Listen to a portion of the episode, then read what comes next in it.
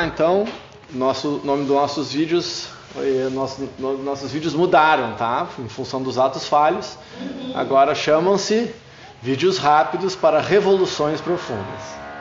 Não é mais vídeos rápidos para reflexões profundas. Eu falei umas três, quatro vezes, então a gente muda, né? se adapta à nova realidade. Vídeos rápidos de revoluções profundas. E tenho, tenho recebido Hoje eu recebi um, um super depoimento também, assim, e fico feliz quando me dão os feedbacks, porque não sabe bem até onde vai aquilo que tu diz, né? Potencialmente é para o mundo inteiro, mas uh, o impacto das coisas que a gente faz, uh, apesar de ter cálculo, de impacto, de informação, de rede, como as coisas se, se comportam, saber mesmo no coração se, se o que a gente está dizendo está ressonando, está fazendo, está influenciando, a gente não vai saber na sua amplitude. Então receber eventualmente esse feedback é muito legal. Então, o tema de hoje autossuficiência. E uma fra... e me vieram duas frases à cabeça. Uma é a da né, famosa na história do Brasil, que independência ou morte. Não foi o grito do Ipiranga, as margens plácidas, e que ficou famoso. E, e como sou subversivo e busco a independência, a liberdade, caivalha, libertação, todas essas coisas. Assim. Ah, eu quero que todos nós sejamos livres. Principalmente dos nossos próprios paradigmas e das nossas próprias uh, idiosincrasias, de repente. Aí, antes de eu falar da próxima frase, eu lembrei de um poema que eu ouvi a minha infância inteira de um.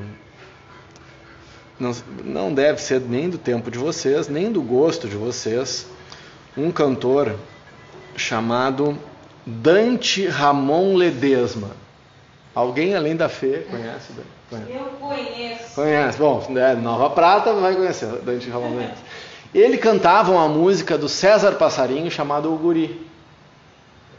Essa música tá, a Bruna conhece, certamente. Né? É Ratinho de CTG, você conhece a música. Né? E a música é das roupas velhas do pai. Queria que a mãe fizesse uma mala de garupa, uma bomba e me desse. Bom, aí segue a música. E antes desse, dessa, dessa música que ele canta, O Guri, ele declama seguinte, o seguinte poema que eu acho que eu lembro, que eu vi tantas vezes, que é o seguinte. O homem, quando filho, deve lapidar o seu próprio destino, iluminando seus caminhos com as verdades que aprendeu no lar.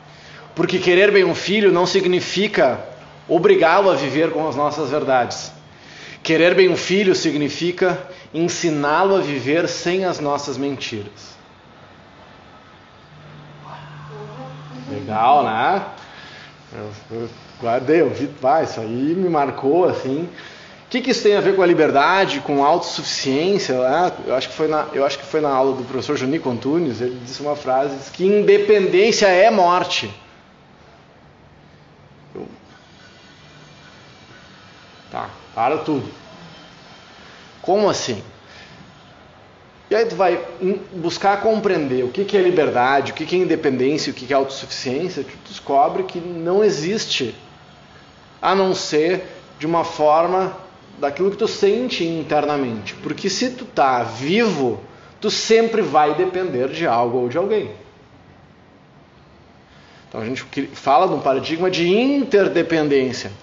É o estar junto por uma escolha, porque se quer, não porque se está dependente. Então a independência de um país, como foi o caso da coroa portuguesa, o Brasil se separando, se independizou, mas até hoje tem laços profundos. Tu te independiza dos teus pais. Mas será que não é legal a gente se independizar, mas saber que pode contar?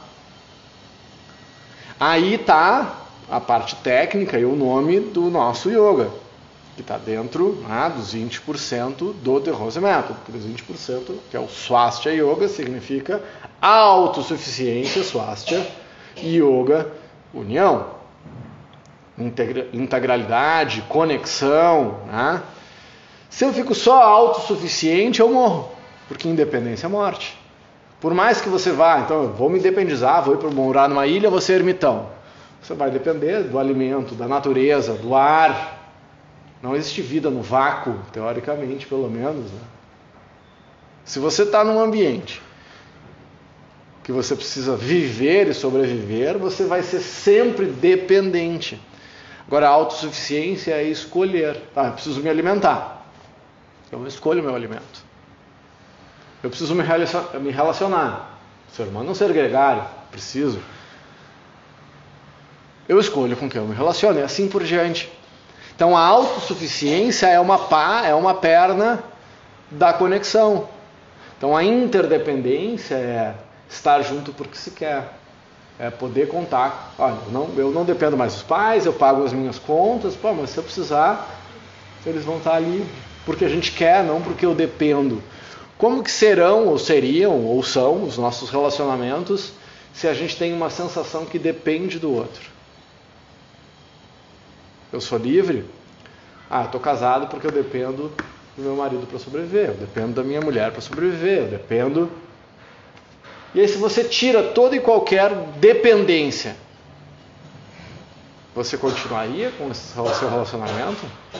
Continuaria falando com os pais? Você continuaria casado, casada? Você continuaria com esse amigo ou com aquela amiga? Você. Tira, ah não, dependo, estou independente financeiramente, emocionalmente, estou absolutamente independente. Aí tu ressignifica o seu relacionamento. Eu estou porque eu quero, não porque eu dependo. Não porque vai me faltar algo. Ah, eu sempre cito a peça aquela, sou infeliz, mas tenho marido. Quantos de nós não vivem, não têm independência emocional uns dos outros, dos amigos, do pai, da mãe, não conseguem se libertar? Não, mas eu tenho que fazer isso. Não, você não tem que nada. A não ser por um sentimento de dependência. E quando você sente que se libertou e que realmente está autossuficiente, aí você pode confiar nos seus relacionamentos. Porque no momento, ah, estou fazendo isso pelos meus filhos. Será que você está se mantendo casado ou casada por causa dos filhos? Ah, que está botando a culpa nos filhos nessa altura da vida. Não, né? Pobre da criatura. Está recebendo a culpa de você estar tá num casamento infeliz? Não põe, não faz isso. Não põe a culpa no filho ou na filha. Ele vai crescer já com com a síndrome de Atlas carregando o peso de, do mantenimento de um casamento infeliz, por exemplo. Estou sendo dramático aqui nessa minha conversa, né? Não precisa ser tão dramático. A gente pode olhar para coisas menores do dia a dia. Porque a gente é radical, né? Ah, então não quero mais, ou estou sempre. Tá, mas não tem outras vias, eu não posso estar junto de outras formas, eu não posso ressignificar meus relacionamentos. Libertar-se ah, que esse estado de caivalho para mim é a grande busca. Libertar-se de tudo, inclusive de si mesmo, é o desapegar-se. Nós vamos estudar lá adiante no nosso aprofundamento. O desapego. Só que o apego à vida natural existe até no sábio. Então, e quanto mais próximo, mais íntimo, mais desapegado eu tenho que ser. Porque o apego é uma ilusão. As pessoas não são nossas. Esse pronome possessivo ele acompanha. Não? O meu marido, a minha mulher, o meu filho, meu isso. Não é teu. Mal e mal a gente é nosso mesmo. próprio. Imagina. Então, se entregar para um relacionamento autossuficiente é muito mais sofisticado. E muito mais desafiador, porque se você sabe que pode levantar e ir embora a qualquer momento, aí você opta por ficar. Que legal, né? E aí? Então, não sei se era para esse lado que tu imaginava que ia a questão da autossuficiência, mas a autossuficiência é uma perna da história. Tem no mínimo outra ou é um polvo, né? Tem umas oito pernas nessa conversa. Mas por hoje ficamos por aqui e de praxe. Quem não veio não vai saber.